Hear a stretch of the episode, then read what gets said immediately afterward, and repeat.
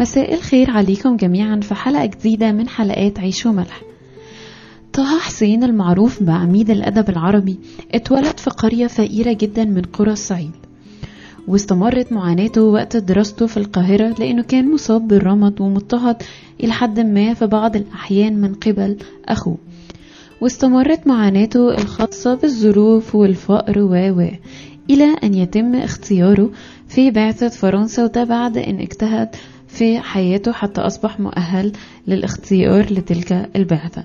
وتستمر رحلته العلمية إلى أن أصبح طه حسين الكاتب والأديب العظيم. في مشروع تخرج بتاع ناس من دفعتي كان اسمه كاجولو وده كان عبارة عن إنهم بيجيبوا خامات بسيطة ومتواضعة جدا جدا وبيعملوا منها حاجات حلوة قوي سواء شنط اكسسوارز للبيت حاجات كتيرة قوي ما تخطرش على بالنا إن إحنا ممكن نعملها بكراكيب وبأدوات هي أكيد متواجدة في كل بيت. أنا عارفة إن دي حاجة معروفة قوي ومش فكرة جديدة أو مبتكرة لكن كان بالنسبة لي المختلف المرة دي هو إن فعلا الحاجات حلوة جدا وفعلا المشروع بتاعهم كان مثمر. وشفت ده بعيني بالرغم إن لو كنت شفت الكراكيب قبل ما تتعمل كنت هقول مستحيل يطلع منها أي حاجة حلوة أو مفيدة. بالرغم إن في أمثلة كتيرة جدا لفكرة إن الحاجة الحلوة أو الشخص الناجح وارد جدا إنهم يخرجوا من قلب ظروف غاية في الصعوبة والتواضع إلا إننا دايما بنشوف النماذج دي سواء أشياء حلوة أو أشخاص ناجحة على أساس إنها استثناءات وقصص بطولية. وده أيضا بالرغم إن رحلة المسيح إلهنا على الأرض دي منذ بدايتها واللي بالمفروض إننا نقتدي بيها بتؤكد الفكرة دي دايما وبتأكد إن الفكرة دي متاحة جدا ومقنعة كمان. وده طبيعي علشان ده فكرة عكس فكر العالم. الفكر السائد إن لو الحاجة جميلة قوي قوي ومبهرة من البداية أكيد هتثمر حاجة جميلة ومبهرة في الآخر. لكن لو حاجة ظروفها صعبة أو شكلها مش حلو قوي أو البداية ضعيفة إلى حد ما قطعا وأكيد هتثمر حاجة ضعيفة. ومش قوية عكس البدايات التانية الأقوى. وده الفكر اللي المسيح علمنا عكسه تماما من خلال رحلته على الأرض.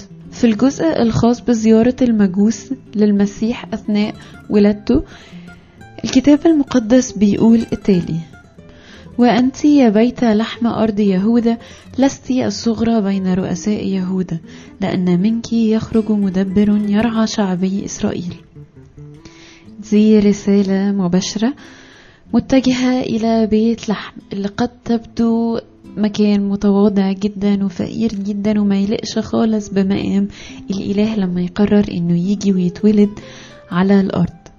لكن دي أنا بشوفها إن هي رسالة واضحة جدا من شخص الله لكل أولاده موجهة لينا إنه مش معنى إنه أنا الإله العظيم يبقى لازم أتولد من مكان عظيم لأن دي نظرة إلى حد ما سطحية وتابعة للعالم ده.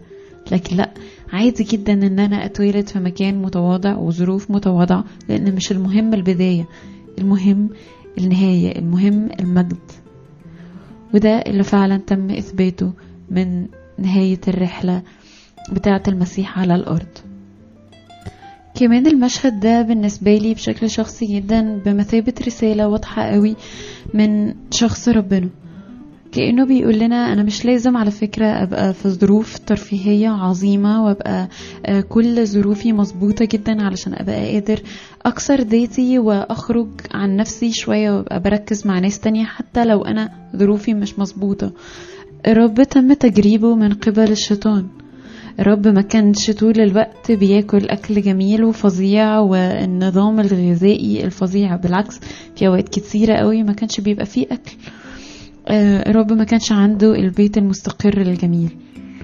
وفي وقت أو في ظل كل ده إلا إن كانت سنين عمره على الأرض كانت مثمرة جدا وكانت دسمة جدا من حيث الخدمة والتأثير في خلال الناس.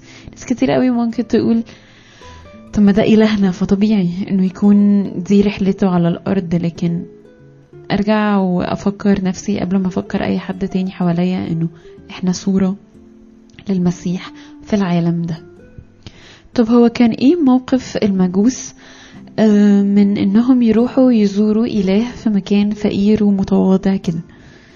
الكتاب المقدس بيقول حينئذ دعا هيرودس المجوس سرا وتحقق منهم زمان النجم الذي ظهر ثم أرسلهم إلى بيت لحم وقال اذهبوا وافحصوا بالتدقيق عن الصبي ومتى وجدتموه فأخبروني لكي آتي أنا أيضا وأسجد له.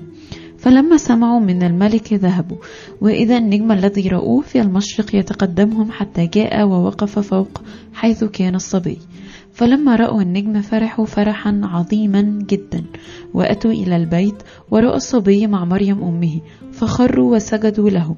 ثم فتحوا كنوزهم وقدموا له هدايا ذهبا ولبانا ومرا. ثم إذ أوحى إليهم في حلم أن لا يرجعوا إلى هيرودس انصرفوا في طريق أخرى إلى كورتهم. أحيانا بشوف أن موقف المجوس ده كان بمثابة تحدي كبير جدا. إزاي يبقى عندهم الإيمان الكافي اللي يخليهم يتأكدوا إن ده فعلا إله فوفقا لتأكدهم ده يقرروا إن هم يكرموه بشكل زي ما بنقول يليق بمقامه. يعني من الطبيعي جدا إن لما تكون في سيدة ولدت طفل في مكان متواضع زي ده في ظروف متواضعة زي دي يروحوا له آه لو هيقدموا له حاجة أثناء زيارتهم ليه تبقى حاجة متواضعة جدا. لكن مش لدرجة إنهم يفتحوا الكنوز اللي معاهم ويطلعوا منها اللبان والذهب والمر. حاجات فعلا ذات قيمة في العصر ده حتى الآن هي ذات قيمة. دعونا نتفحص ونتأمل في كل هدية من الهدايا الثلاثة اللي تم إهدائها من قبل المجوس للرب.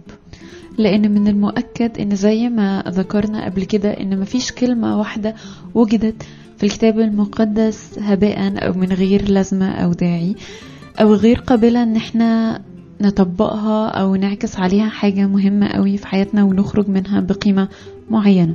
فأكيد إن الذهب واللبان والمر كل حاجة فيهم سواء اجتهادات من التفاسير أو أو أو كل حاجة فيهم تصلح إن هي تكون ليها مغزى معين. دعونا نبدأ بالذهب.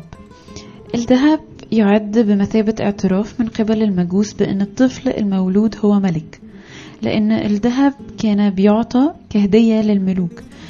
ده غير أنه بيرتبط في العهد القديم بالمقدسات حيث كان تابوت العهد مغطيا بالذهب وكل أدوات وأجزاء هيكل سليمان كانت من ذهب. تاني هدية كانت اللبان ودي بترمز للكهنوت والعبادة واللبان. ده عبارة عن حبات البخور. وتقديمه ده خاص جدا بالكهنة فقط وبيرمز بخور اللبان للعبادة. لأن داود النبي حتى في سفر المزامير قال فلتستقم صلاتي كالبخور أمامك. أما الهدية التالتة كانت المر ودي كانت نوع كده من أنواع العطور وده بيرمز لألام المسيح خلال رحلته على الأرض قطعا الخاصة بالصلب. مشهد زيارة المجوس للطفل يسوع. قد يثير كده بعض الأسئلة ممكن نوجهها لنفسنا وكمان موقف المجوس. أنا إمتى بيكون موقفي فعلا زي المجوس؟ من خلال علاقتي مع شخص الله. إمتى بقوله أنت فعلا بتستحق التكريم؟ مهما كنت أنت حاضر معايا في ظروف صعبة وظروف متواضعة. إمتى أنا فعلا بشوف إن أنت تستحق إن أنا أكرمك بالذهب؟ إمتى يا رب فعلا أنا بكون بقدم لك حاجة. المجوس قدموا لك وانت طفل الذهب واللبان والمر. أنا بقدم لك إيه؟ وامتى بقدم لك ده؟ هل بستنى ان الظروف تكون سانحة من وجهة نظري ومظبوطة قوي وترفيهية جدا علشان أبقى بفكر إني أقوي العلاقة معاك من خلال إن أنا أدي؟ هل بستنى الوقت ده بس عشان أدي؟ ولا هل أنا متأكدة إن أنت موجود في كل وقت سواء في ظروف صعبة أو في ظروف بسيطة؟ فبالتالي أنا لازم أكرمك طول الوقت لأن أنت تستحق ده. هل أنا عندي طول الوقت القاعدة أو الصخرة الإيمانية اللي تقدر تمكنني من إني أبقى بشوفك بالشكل الصح مش بالشكل السطحي إن لازم تبقى بتنزلي من وسط أتون النار وبالذهب وبالبهاء والمجد علشان أصدق إن أنت فعلا الإله اللي تستحق التكريم. مش إنه عادي جدا إن أنت تكون مولود في مكان متواضع في ظروف متواضعة وفي نفس الوقت تبقى ما زلت مستحق للتكريم.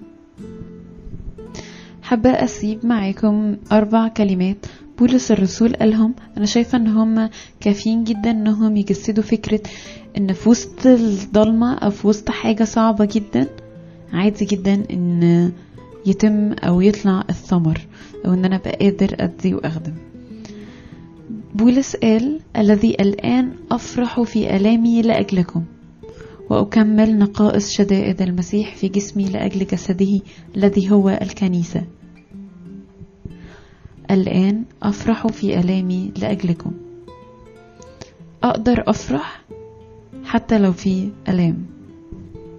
أقدر أقول لأجلكم حتى في الوقت اللي أنا مركز فيه على نفسي.